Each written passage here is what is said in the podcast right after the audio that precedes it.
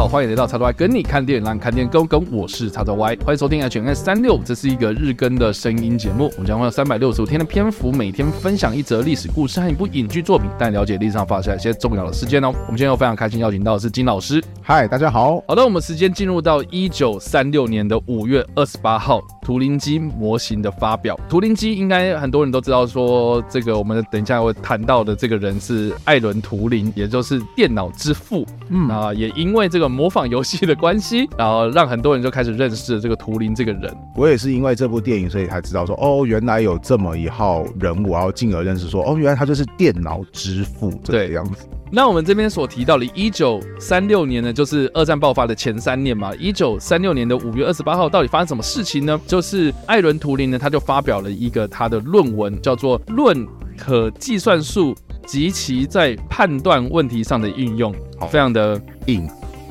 对，反正就是他第一次在这篇论文里面提出了所谓的图灵机的概念，就被视为是。电脑的前身，那蛮有趣的啦，就是说很多人都知道说哦，他是电脑之父、电脑之父、计算机之父等等的这些称号，但是到底图灵机是什么？大家有没有这个概念呢？那我现在稍微简单介绍一下图灵机它到底是什么样一个机器哦。基本上呢，当时的艾伦图灵呢，他并没有实际上造出一台所谓的图灵机这台机器，那这台机器呢，就是我们所谓的这种想象的概念机器、思想机器哦。那图灵机的这三个字呢，这个名称啊，哈，也是我们后来。称呼这个想象机器的名称哦，所以当时的图灵呢，他并没有在自己的论文里面写到说，哦，这台机器就叫做图灵机，因为你想想看嘛，你自己写论文，你怎么可能用自己的名字然后去写出这种东西的名称呢？对不对？OK，那这台机器呢是什么样的一个状况呢？哦，就是它这台机器的左右两旁有两条纸带哦。那这个纸袋呢，一个放一个收嘛，好，所以就有点像是我们的录音机哦，以前的那种卡夹式录音机哦，录音带的那种感觉，一条长长的纸袋。那这条纸袋上面呢，有很多的方块哦，一格一格的这样子，然后提供很多资讯。那因为它的设定呢是无限长的纸袋嘛，哦，所以。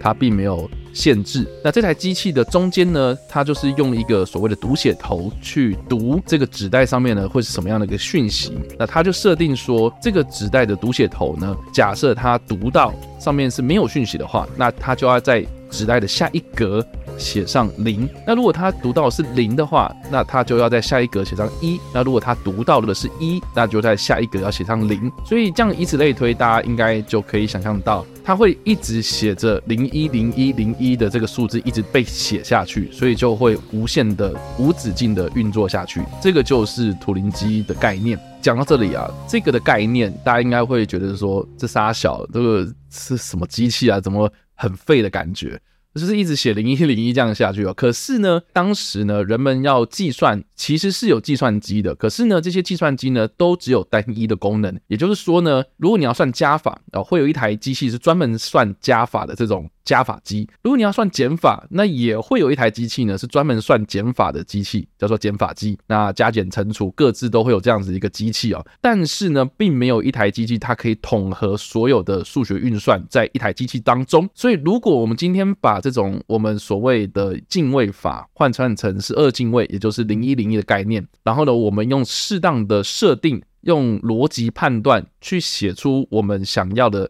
运算的程式。那么这台机器呢，就会无止境的帮我们去计算我们任何的加减乘除的数学问题啦。所以呢，这个就是艾伦图灵所提出的这个图灵机，它为什么被后世称作是所谓的电脑的前身？这个很直觉的都可以想象出，当时大家并没有所谓的什么程式语言啊、电脑的这种概念哦，它是用来帮我们计算的东西用的。所以这个算是一个雏形。能够输入好正确的指令进去之后呢，它就可以帮我们做世界上任何的数学运算。那这个就是图灵机的最大的核心概念了。我们讲到图灵这个人呢，他其实是出生在一九一二年的六月二十三号的英国伦敦啊。他从小呢就是在这个数学的科目上面呢有一个非常惊人的表现，所以在一九三四年的时候就以优越的成绩呢毕业于英国的剑桥大学的国王学院，并且呢在隔一年就获选了国王学院的院士，然后到了一九三八年呢就取得了普林斯顿大学的博士学位。然后就从此开始他的研究生涯。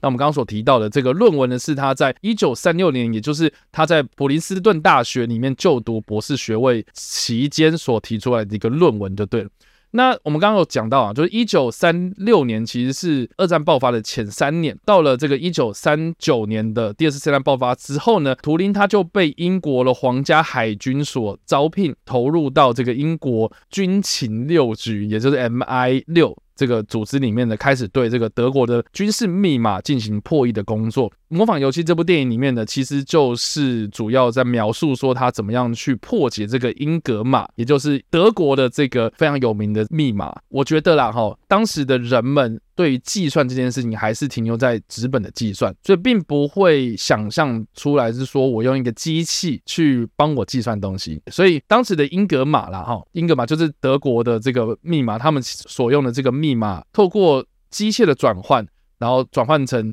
乱码，然后你可能要用另外一台英格玛，然后。来同时的运转，才可以解读这个密码的内容，这样子。所以我觉得图灵他的这个想法是比较前卫的。有这个历史学家推测，就图灵跟他的小组所组织的这个英格玛破译小组，其实是让这个第二次世界大战提前结束了至少两年的时间。但是呢，这个。破译密码的这个工作其实是属于机密工作，所以在电影里面的最后面呢，它是有呈现说他们就把这个工作的这些记录给销毁，直到近期才被解密这样。所以这部片在某种程度上面，它其实是有还原他们的工作状态，但是呢，我必须说，实际上图灵并不是像电影里面所描述的，他是一个非常讨人厌的一个个性这样子。对，那。根据这个史一些史料的文献的记载，或是一些回忆啦，哈，也有有些口述历史，他们这里面就讲说说，艾伦图因他只是个性比较认真啊，他对于他的工作是非常投入的，嗯，所以他还是有社交，他也是会跟同事们保持一个比较友好的关系，但是并不会像电影里面就是大家把他当怪人，然后就拍挤他这样子，然后甚至是在工作表现上面。好像就是会搞一些斗争，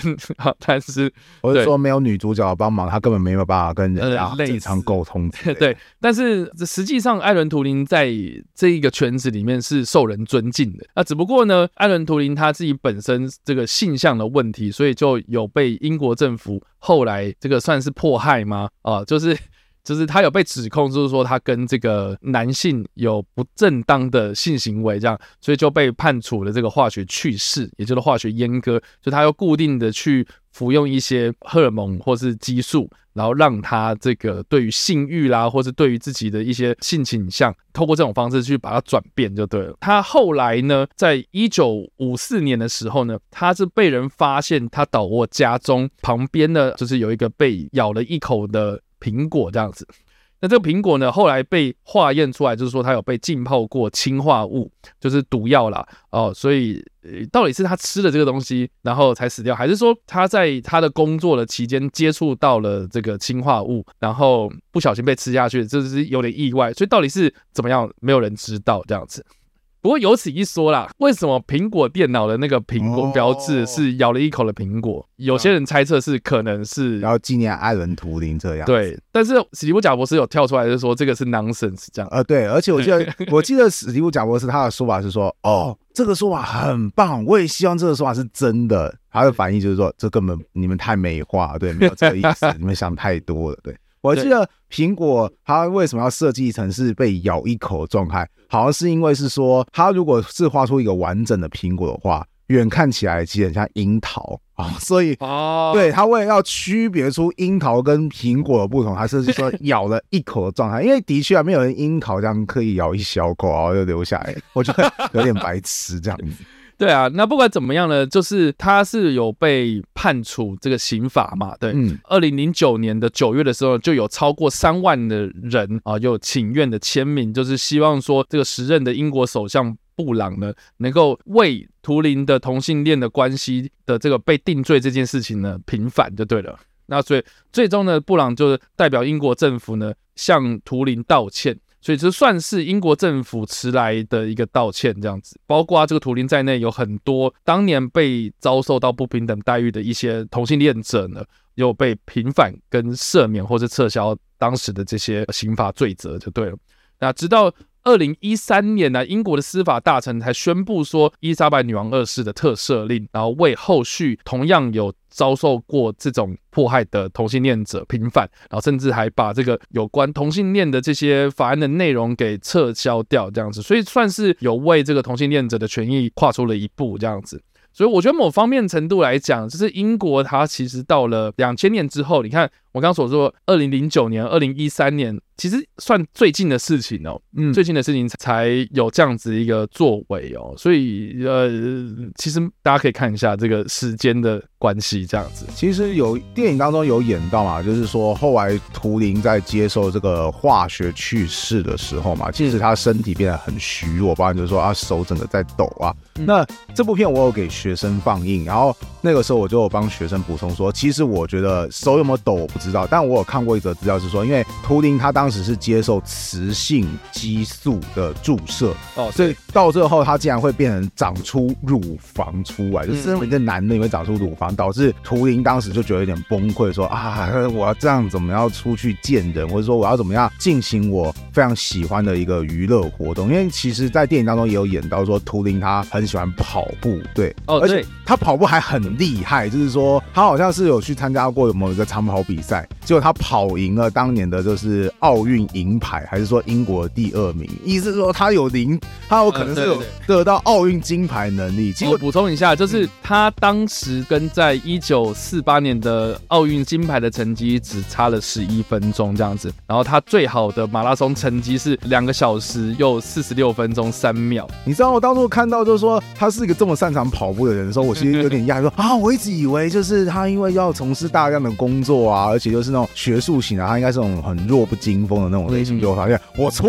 了，他其实是我帮你讲，就是以通俗点来说，他是文武双全，就是他跑步跑的比正常人还要快，我觉得对，所以神奇。电影里面他就是三不五时就会穿插扮演图灵的这个班乃迪克康佛派曲，不断在跑步的这些画面，就是有在影射这件事情，这样。对对对对。那另外一方面，就是因为电影的开头其实是有点用倒叙的方式嘛，就是说这个齐娜雷特利饰演的这个角色，然后去找图灵这样子，然后。呃，就发现说，呃图灵好像就是蒙着嘴巴，然后在扫东西这样子。呃，他其实就是在影射着，就是他后来过世的这个原因这样。那因为他在研究的过程中，就是会接触到这些氰化物，所以到底是氰化物沾到苹果上面呢，还是说他故意让这个苹果泡在氰化物里面，然后他吃下去，他要自杀什么的？这个算是一个一直都在争论的问题。甚至传说当当中，就是好像因为图灵嘛，当时有。一点点跟苏联的人有点交集，因为就是就是好像苏联人有想说，当时已经冷战了，有点要借用一些就是手段把他给拉拢过去。有传说可能是英国的特务机构想说，哎，这个人好像没什么用了，哦，要暗杀他，对，就把他给挂了啊，就把他制造成一种意外，有此一说啊，但是也没有办法获得证实。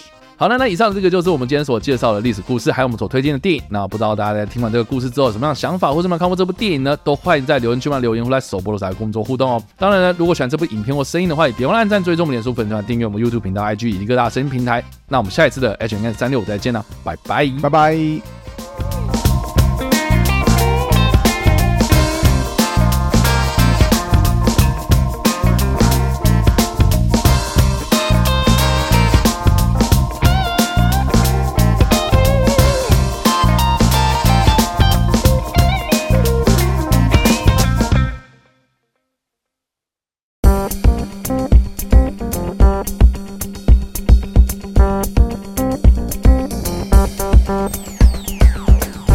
欢迎来到叉 Y 跟你看电影，让你看电影更跟。我是叉 Y，欢迎收听 HNS 三六，这是一个日更的声音节目。我们将会有三百六十五天的篇幅，每天分享一则历史故事和一部影剧作品，带你了解历史上发生一些重要的事件哦。我们今天又非常开心邀请到的是金老师。嗨，大家好。好的，我们时间进入到一九三六年的五月二十八号，图灵机模型的发表。图灵机应该很多人都知道，说这个我们等一下会谈到的这个人是艾伦图灵，也就是电脑之父。嗯啊，也因为这这个模仿游戏的关系，然后让很多人就开始认识了这个图灵这个人。我也是因为这部电影，所以才知道说，哦，原来有这么一号人物，然后进而认识说，哦，原来他就是电脑之父这个样子。那我们这边所提到的，一九三六年呢，就是二战爆发的前三年嘛。一九三六年的五月二十八号，到底发生什么事情呢？就是艾伦图灵呢，他就发表了一个他的论文，叫做《论可计算数及其在判断问题上的应用》，非常的硬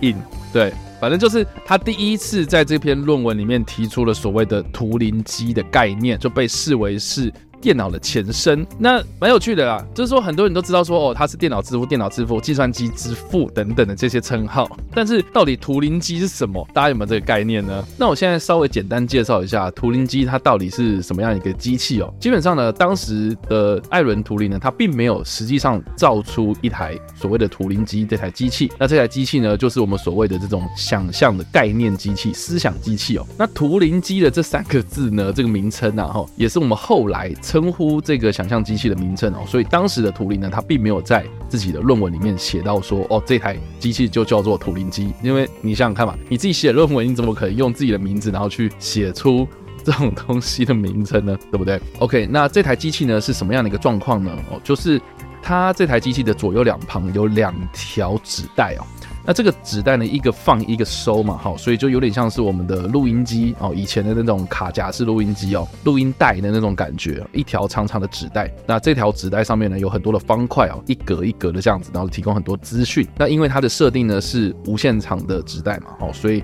它并没有限制。那这台机器的中间呢，它就是用一个所谓的读写头去读这个纸袋上面呢，会是什么样的一个讯息？那它就设定说，这个纸袋的读写头呢，假设它读到上面是没有讯息的话，那它就要在纸袋的下一格写上零。那如果他读到是零的话，那他就要在下一格写上一。那如果他读到的是一，那就在下一格要写上零。所以这样以此类推，大家应该就可以想象到。它会一直写着零一零一零一的这个数字一直被写下去，所以就会无限的、无止境的运作下去。这个就是图灵机的概念。讲到这里啊，这个的概念大家应该会觉得说，这仨小这个是什么机器啊？怎么很废的感觉？就是一直写零一零一这样下去哦。可是呢，当时呢，人们要计算，其实是有计算机的。可是呢，这些计算机呢，都只有单一的功能。也就是说呢，如果你要算加法哦，会有一台机器是专门算加法的这种。加法机，如果你要算减法，那也会有一台机器呢，是专门算减法的机器，叫做减法机。那加减乘除各自都会有这样子一个机器哦。但是呢，并没有一台机器它可以统合所有的数学运算在一台机器当中。所以，如果我们今天把这种我们所谓的进位法换算成是二进位，也就是零一零一的概念，然后呢，我们用适当的设定，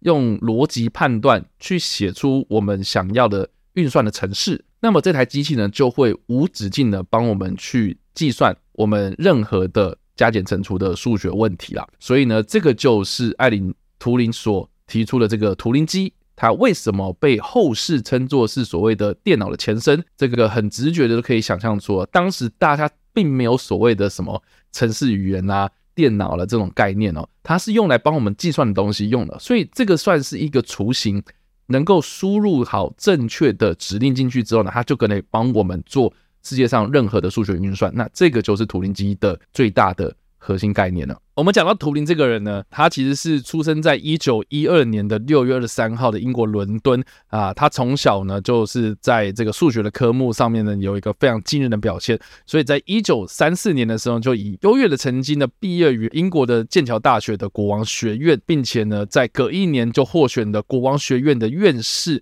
然后到了一九三八年呢就取得了普林斯顿大学的博士学位。然后就从此开始他的研究生涯。那我们刚刚所提到的这个论文呢，是他在一九三六年，也就是他在普林斯顿大学里面就读博士学位期间所提出来的一个论文，就对了。那我们刚刚有讲到啊，就是一九三六年其实是二战爆发的前三年。到了这个一九三九年的第二次世界大战爆发之后呢，图灵他就被英国的皇家海军所招聘，投入到这个英国军情六局，也就是 MI 六。这个组织里面的，开始对这个德国的军事密码进行破译的工作。模仿游戏这部电影里面呢，其实就是主要在描述说他怎么样去破解这个英格玛，也就是德国的这个非常有名的密码。我觉得啦，哈，当时的人们对于计算这件事情还是停留在纸本的计算，所以并不会想象出来是说我用一个机器去帮我计算东西。所以当时的英格玛啦，哈，英格玛就是德国的这个密码，他们所用的这个密码，透过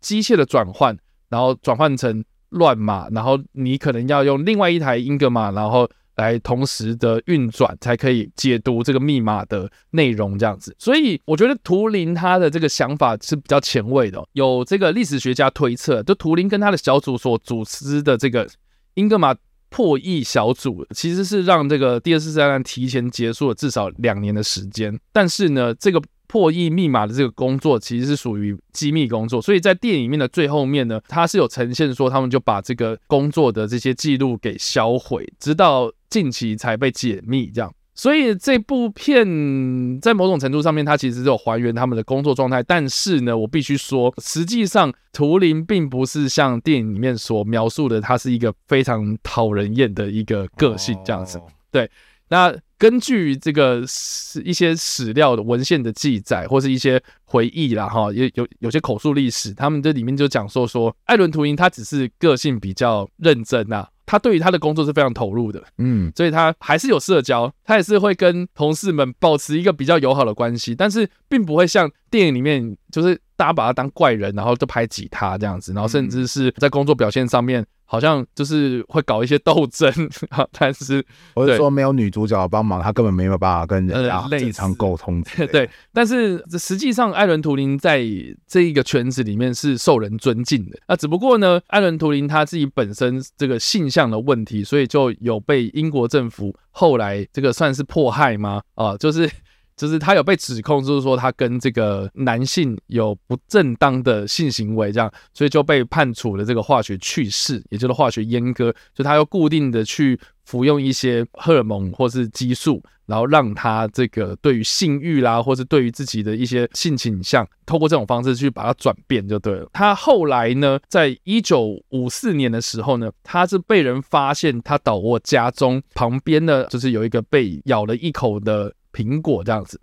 那这个苹果呢，后来被化验出来，就是说它有被浸泡过氰化物，就是毒药啦。哦。所以，到底是他吃了这个东西，然后才死掉，还是说他在他的工作的期间接触到了这个氰化物，然后不小心被吃下去，这是有点意外。所以到底是怎么样，没有人知道这样子。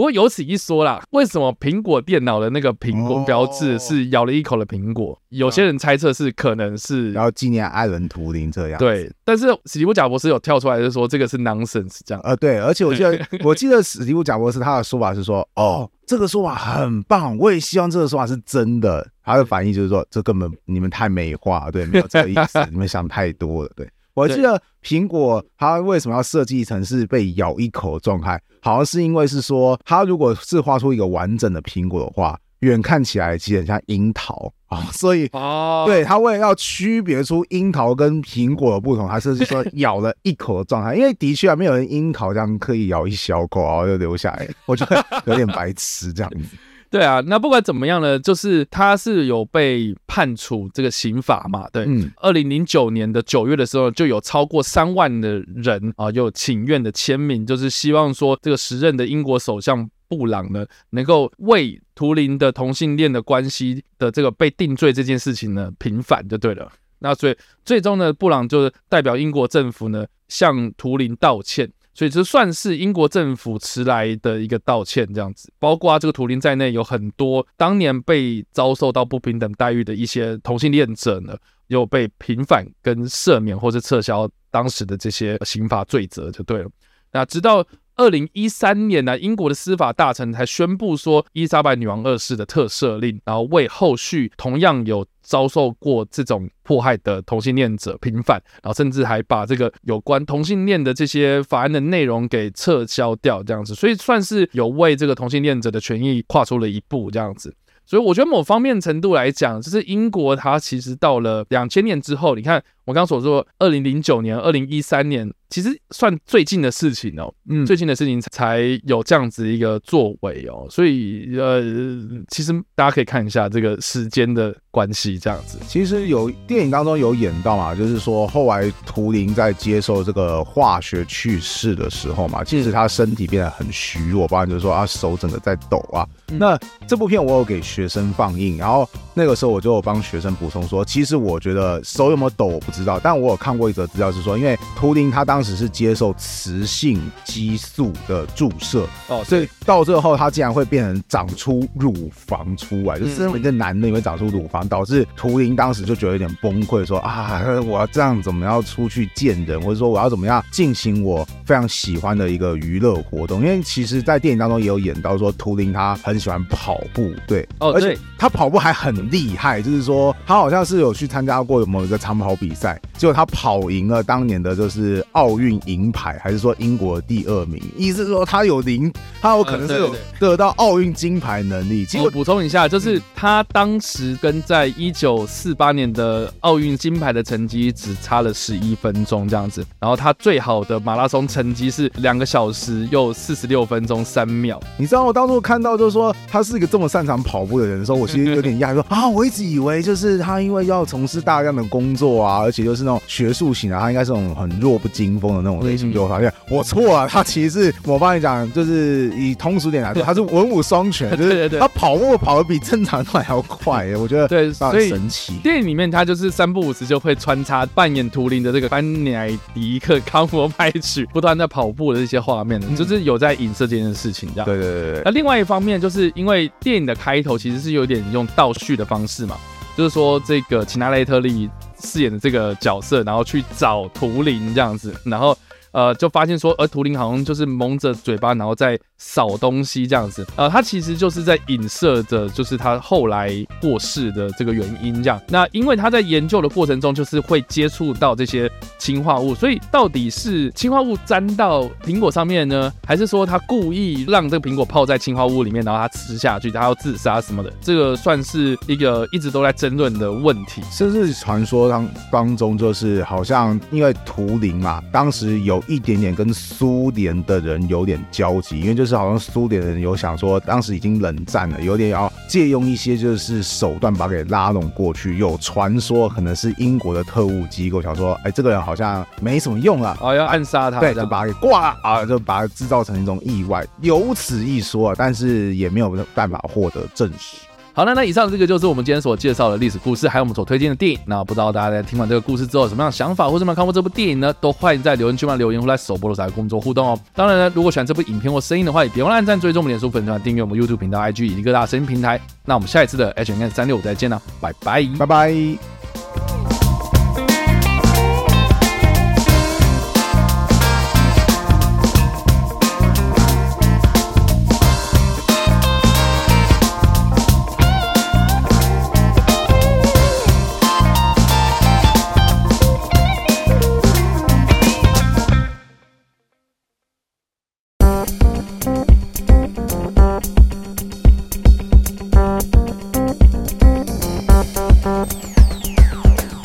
欢迎来到叉 Y，跟你看电影，让你看电影更跟。我是叉 Y，欢迎收听 HNS 三六这是一个日更的声音节目。我们将会有三百六十五天的篇幅，每天分享一则历史故事和一部影剧作品，带你了解历史上发生一些重要的事件哦。我们今天又非常开心邀请到的是金老师。嗨，大家好。好的，我们时间进入到一九三六年的五月二十八号，图灵机模型的发表。图灵机应该很多人都知道，说这个我们等一下会谈到的这个人是艾伦·图灵，也就是电脑之父。嗯啊，也因为这个。模仿游戏的关系，然后让很多人就开始认识了这个图灵这个人。我也是因为这部电影，所以才知道说，哦，原来有这么一号人物，然后进而认识说，哦，原来他就是电脑之父这个样子。那我们这边所提到的，一九三六年呢，就是二战爆发的前三年嘛。一九三六年的五月二十八号，到底发生什么事情呢？就是艾伦图灵呢，他就发表了一个他的论文，叫做《论可计算数及其在判断问题上的应用》，非常的硬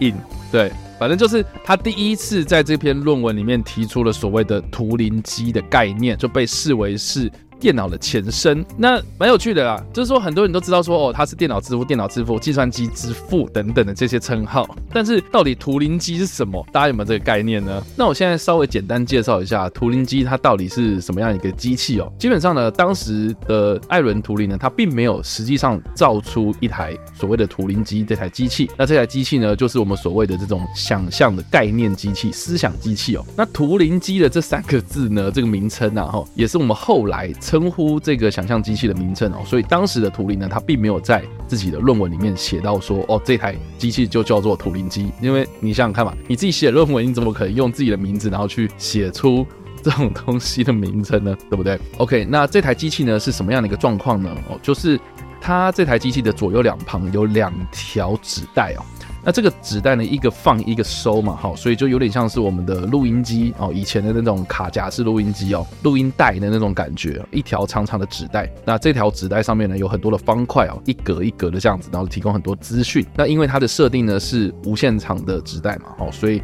它并没有限制。那这台机器的中间呢，它就是用一个所谓的读写头去读这个纸袋上面呢，会是什么样的一个讯息？那它就设定说，这个纸袋的读写头呢，假设它读到上面是没有讯息的话，那它就要在纸袋的下一格写上零。那如果它读到是零的话，那它就要在下一格写上一。那如果它读到的是一，那就在下一格要写上零。所以这样以此类推，大家应该就可以想象到。它会一直写着零一零一零一的这个数字一直被写下去，所以就会无限的、无止境的运作下去。这个就是图灵机的概念。讲到这里啊，这个的概念大家应该会觉得说，这仨小这个是什么机器啊？怎么很废的感觉？就是一直写零一零一这样下去哦。可是呢，当时呢，人们要计算，其实是有计算机的。可是呢，这些计算机呢，都只有单一的功能。也就是说呢，如果你要算加法啊，会有一台机器是专门算加法的这种。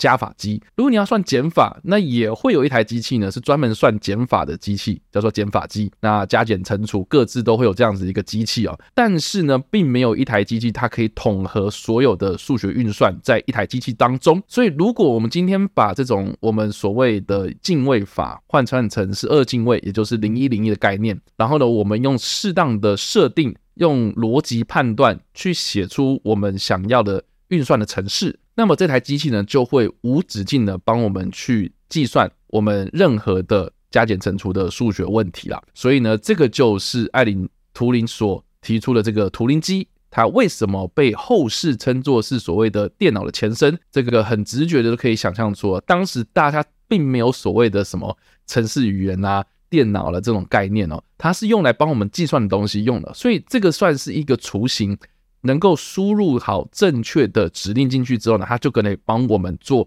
世界上任何的数学运算。那这个就是图灵机的最大的核心概念了。我们讲到图灵这个人呢，他其实是出生在一九一二年的六月二十三号的英国伦敦啊。他从小呢就是在这个数学的科目上面呢有一个非常惊人的表现，所以在一九三四年的时候就以优越的成绩呢毕业于英国的剑桥大学的国王学院，并且呢在隔一年就获选了国王学院的院士，然后到了一九三八年呢就取得了普林斯顿大学的博士学位。然后就从此开始他的研究生涯。那我们刚刚所提到的这个论文呢，是他在一九三六年，也就是他在普林斯顿大学里面就读博士学位期间所提出来的一个论文，就对了。那我们刚刚有讲到啊，就是一九三六年其实是二战爆发的前三年，到了这个一九三九年的第二次世界大战爆发之后呢，图灵他就被英国的皇家海军所招聘，投入到这个英国军情六局，也就是 MI 六。这个组织里面呢，开始对这个德国的军事密码进行破译的工作。《模仿游戏》这部电影里面呢，其实就是主要在描述说他怎么样去破解这个英格玛，也就是德国的这个非常有名的密码。我觉得啦，哈，当时的人们。对于计算这件事情，还是停留在纸本的计算，所以并不会想象出来是说我用一个机器去帮我计算东西。所以当时的英格玛啦，哈，英格玛就是德国的这个密码，他们所用的这个密码，透过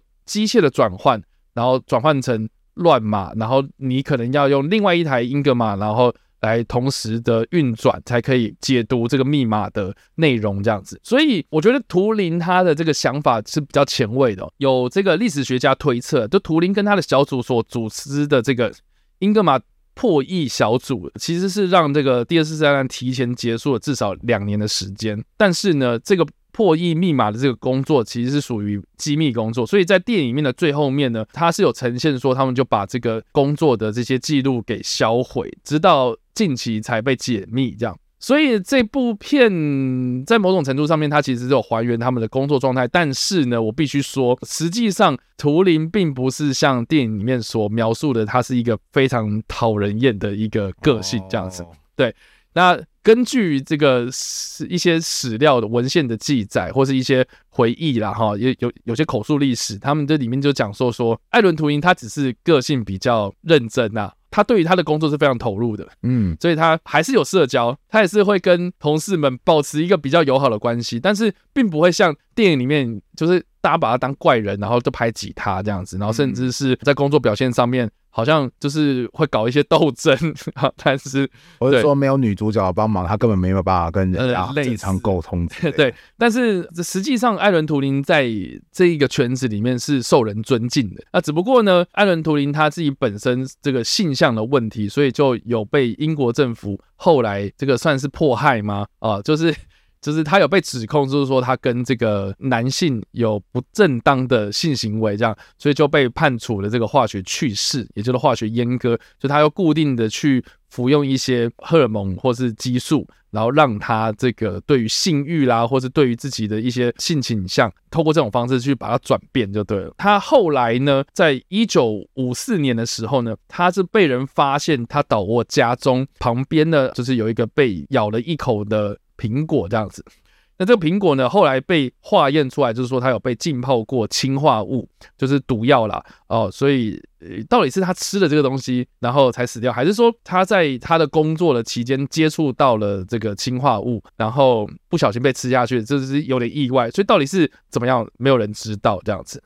不过有此一说啦，为什么苹果电脑的那个苹果标志是咬了一口的苹果？有些人猜测是可能是然后纪念艾伦图灵这样。对，但是史蒂夫贾伯斯有跳出来就说这个是 nonsense 这样。呃，对，而且我记得我记得史蒂夫贾伯斯他的说法是说，哦，这个说法很棒，我也希望这个说法是真的。他的反应就是说，这根本你们太美化，对，没有这个意思，你们想太多了，对。我记得苹果它为什么要设计成是被咬一口的状态？好像是因为是说，它如果是画出一个完整的苹果的话，远看起来其实很像樱桃啊，所以哦，对，它为了要区别出樱桃跟苹果的不同，它是说 咬了一口的状态。因为的确啊，没有人樱桃这样刻意咬一小口然后就留下来，我觉得有点白痴这样子。对啊，那不管怎么样呢，就是他是有被判处这个刑罚嘛。对，嗯，二零零九年的九月的时候，就有超过三万的人啊，有请愿的签名，就是希望说这个时任的英国首相布朗呢，能够为图灵的同性恋的关系的这个被定罪这件事情呢平反就对了。那所以最终呢，布朗就是代表英国政府呢向图灵道歉。所以这算是英国政府迟来的一个道歉，这样子，包括这个图灵在内，有很多当年被遭受到不平等待遇的一些同性恋者呢，又被平反跟赦免，或是撤销当时的这些刑法罪责，就对了。那直到。二零一三年呢，英国的司法大臣才宣布说，伊莎白女王二世的特赦令，然后为后续同样有遭受过这种迫害的同性恋者平反，然后甚至还把这个有关同性恋的这些法案的内容给撤销掉，这样子，所以算是有为这个同性恋者的权益跨出了一步，这样子。所以我觉得某方面程度来讲，就是英国它其实到了两千年之后，你看我刚刚所说，二零零九年、二零一三年。其实算最近的事情哦，嗯，最近的事情才有这样子一个作为哦，所以呃，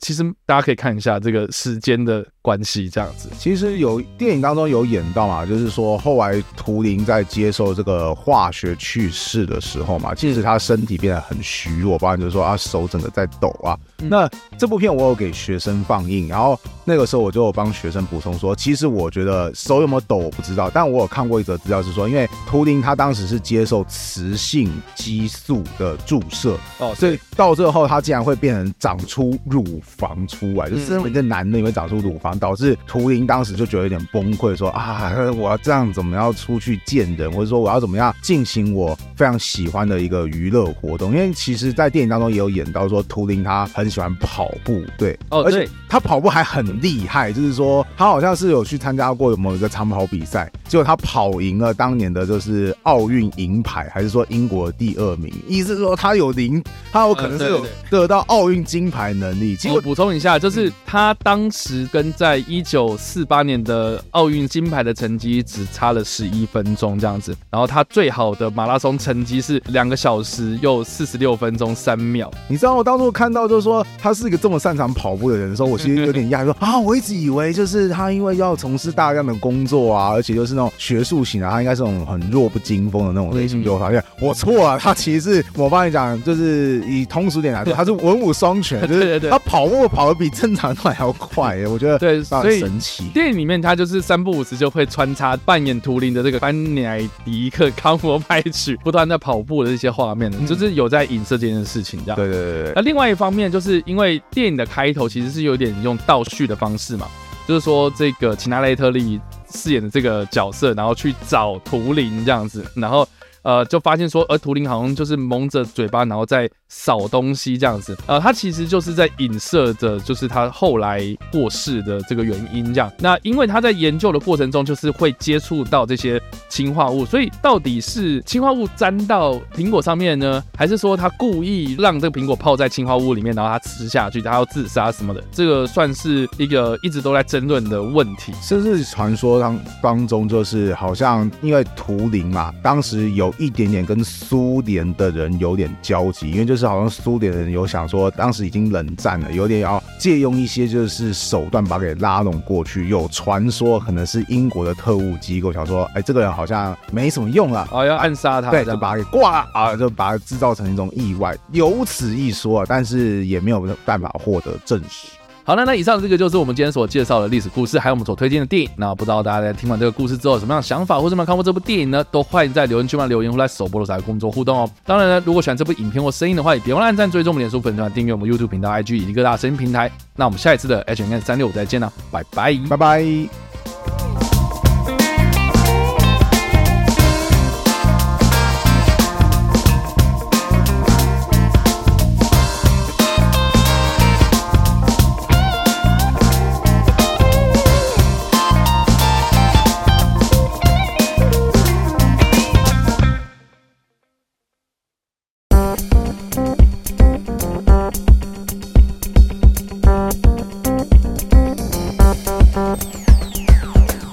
欢迎来到叉 Y 跟你看电影，让看电影更跟我是叉 Y，欢迎收听 H&M 365，这是一个日更的声音节目。我们将会有三百六十五天的篇幅，每天分享一则历史故事和一部影剧作品，带你了解历史上发生一些重要的事件哦。我们今天又非常开心邀请到的是金老师。嗨，大家好。好的，我们时间进入到一九三六年的五月二十八号，图灵机模型的发表。图灵机应该很多人都知道，说这个我们等一下会谈到的这个人是艾伦图灵，也就是电脑之父。嗯啊，也因为这个。模仿游戏的关系，然后让很多人就开始认识了这个图灵这个人。我也是因为这部电影，所以才知道说，哦，原来有这么一号人物，然后进而认识说，哦，原来他就是电脑之父这个样子。那我们这边所提到的，一九三六年呢，就是二战爆发的前三年嘛。一九三六年的五月二十八号，到底发生什么事情呢？就是艾伦图灵呢，他就发表了一个他的论文，叫做《论可计算数及其在判断问题上的应用》，非常的硬。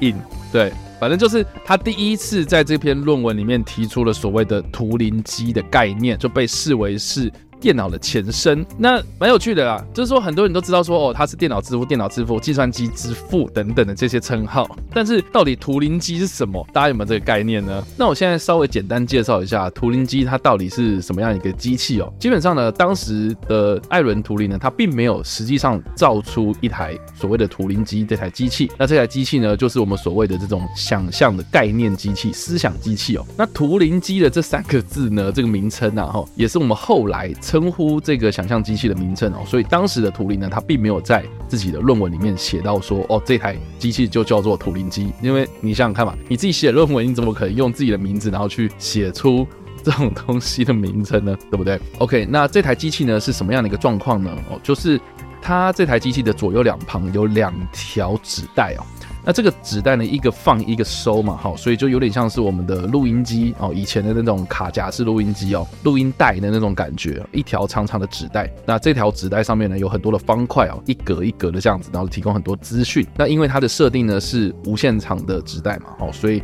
它并没有限制。那这台机器的中间呢，它就是用一个所谓的读写头去读这个纸袋上面呢会是什么样的一个讯息。那它就设定说，这个纸袋的读写头呢，假设它读到上面是没有讯息的话，那它就要在纸袋的下一格写上零。那如果他读到是零的话，那他就要在下一格写上一。那如果他读到的是一，那就在下一格要写上零。所以这样以此类推，大家应该就可以想象到。它会一直写着零一零一零一的这个数字一直被写下去，所以就会无限的、无止境的运作下去。这个就是图灵机的概念。讲到这里啊，这个的概念大家应该会觉得说，这仨小这个是什么机器啊？怎么很废的感觉？就是一直写零一零一这样下去哦。可是呢，当时呢，人们要计算，其实是有计算机的。可是呢，这些计算机呢，都只有单一的功能。也就是说呢，如果你要算加法啊，会有一台机器是专门算加法的这种。加法机，如果你要算减法，那也会有一台机器呢，是专门算减法的机器，叫做减法机。那加减乘除各自都会有这样子一个机器哦，但是呢，并没有一台机器它可以统合所有的数学运算在一台机器当中。所以，如果我们今天把这种我们所谓的进位法换算成是二进位，也就是零一零一的概念，然后呢，我们用适当的设定，用逻辑判断去写出我们想要的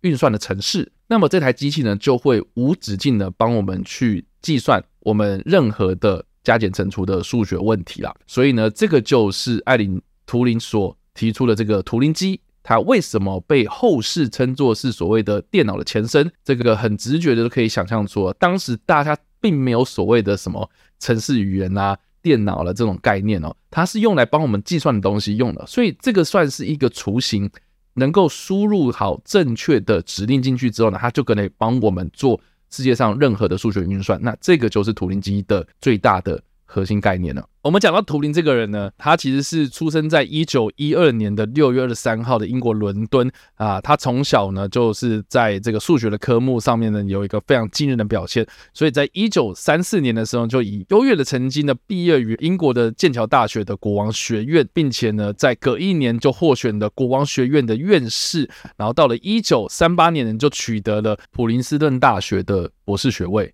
然后就从此开始他的研究生涯。那我们刚刚所提到的这个论文呢，是他在一九三六年，也就是他在普林斯顿大学里面就读博士学位期间所提出来的一个论文，就对了。那我们刚刚有讲到啊，就是一九三六年其实是二战爆发的前三年，到了这个一九三九年的第二次世界大战爆发之后呢，图灵他就被英国的皇家海军所招聘，投入到这个英国军情六局，也就是 MI 六。这个组织里面呢，开始对这个德国的军事密码进行破译的工作。《模仿游戏》这部电影里面呢，其实就是主要在描述说他怎么样去破解这个英格玛，也就是德国的这个非常有名的密码。我觉得啦，哈，当时的人们。对于计算这件事情，还是停留在纸本的计算，所以并不会想象出来是说我用一个机器去帮我计算东西。所以当时的英格玛啦，哈，英格玛就是德国的这个密码，他们所用的这个密码，透过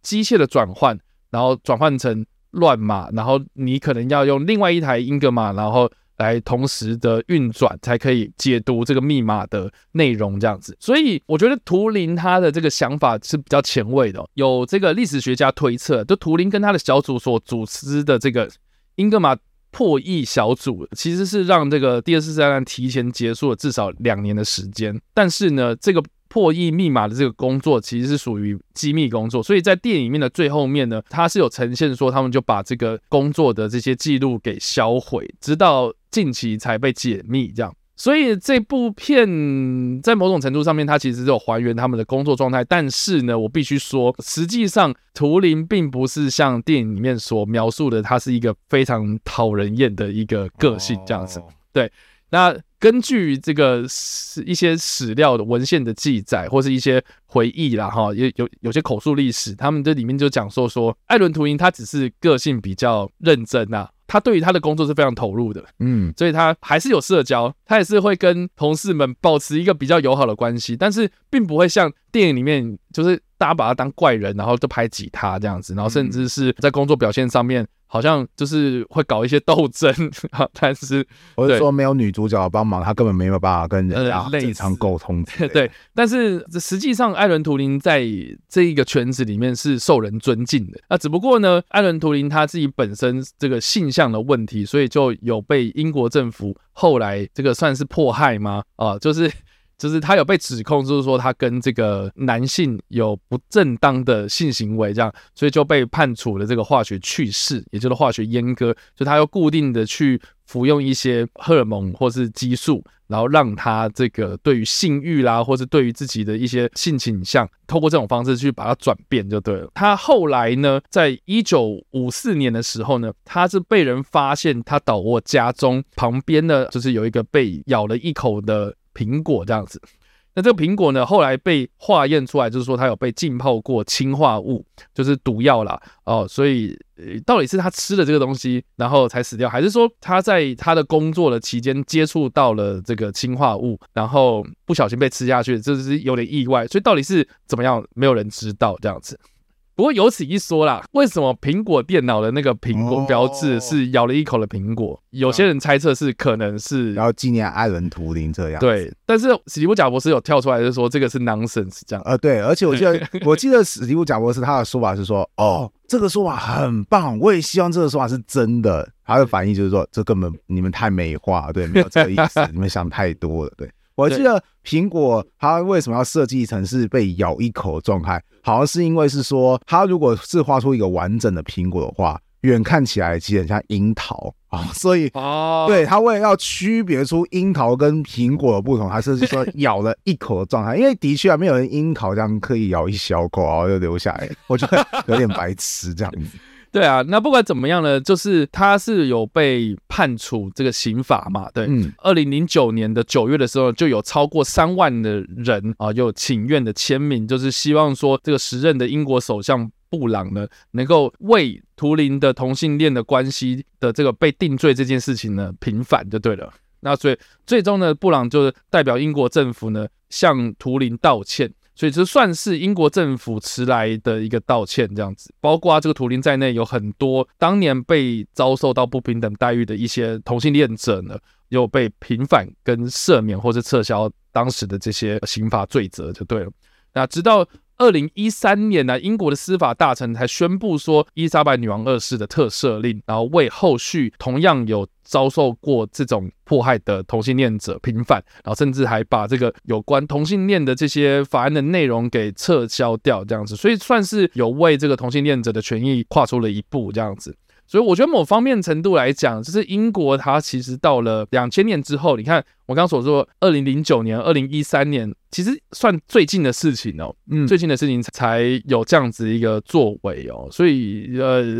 其实大家可以看一下这个时间的关系，这样子。其实有电影当中有演到嘛，就是说后来图灵在接受这个化学去世的时候嘛，其实他身体变得很虚弱，不然就是说啊手整个在抖啊。嗯、那这部片我有给学生放映，然后那个时候我就有帮学生补充说，其实我觉得手有没有抖我不知道，但我有看过一则资料是说，因为图灵他当当时是接受雌性激素的注射哦，所以到最后他竟然会变成长出乳房出来，就是身为一个男的也会长出乳房，导致图灵当时就觉得有点崩溃，说啊，我要这样怎么样出去见人，或者说我要怎么样进行我非常喜欢的一个娱乐活动？因为其实，在电影当中也有演到说，图灵他很喜欢跑步，对，哦，而且他跑步还很厉害，就是说他好像是有去参加过某一个长跑比赛，结果他跑赢了当年的就是奥。奥运银牌，还是说英国第二名？意思是说他有零，他有可能是有得到奥运金牌能力。其实我补充一下，就是他当时跟在一九四八年的奥运金牌的成绩只差了十一分钟这样子。然后他最好的马拉松成绩是两个小时又四十六分钟三秒。你知道我当初看到就是说他是一个这么擅长跑步的人的时候，我其实有点讶异，说 啊，我一直以为就是他因为要从事大量的工作啊，而且就是那种学术型啊，他应该是那种很弱不禁风的那种类型，就发现我错了，他其实是我帮你讲，就是以通俗点来说，他是文武双全，就是他跑步跑的比正常人还要快，我觉得对，所以神奇。电影里面他就是三不五时就会穿插扮演图灵的这个班乃迪克康佛派曲，不断在跑步的这些画面，就是有在影射这件事情，这样。对对对对。那另外一方面，就是因为电影的开头其实是有点用倒叙的方式嘛，就是说这个齐娜雷特利饰演的这个角色，然后去找图灵这样子，然后呃就发现说，而图灵好像就是蒙着嘴巴，然后在。扫东西这样子，呃，他其实就是在影射着，就是他后来过世的这个原因这样。那因为他在研究的过程中，就是会接触到这些氰化物，所以到底是氰化物沾到苹果上面呢，还是说他故意让这个苹果泡在氰化物里面，然后他吃下去，他要自杀什么的？这个算是一个一直都在争论的问题。甚至传说当当中，就是好像因为图灵嘛，当时有一点点跟苏联的人有点交集，因为就是。是好像苏联人有想说，当时已经冷战了，有点要借用一些就是手段把他给拉拢过去。有传说可能是英国的特务机构想说，哎，这个人好像没什么用了，哦，要暗杀他，对，就把他给挂了啊，就把他制造成一种意外，有此一说啊，但是也没有办法获得证实。好了，那以上这个就是我们今天所介绍的历史故事，还有我们所推荐的电影。那不知道大家在听完这个故事之后有什么样的想法，或者有没有看过这部电影呢？都欢迎在留言区嘛留言，或在首播的时候跟我们做互动哦。当然呢，如果喜欢这部影片或声音的话，也别忘了按赞、追踪我们脸书粉丝团、订阅我们 YouTube 频道、IG 以及各大声音平台。那我们下一次的 H N 三六五再见了，拜拜，拜拜。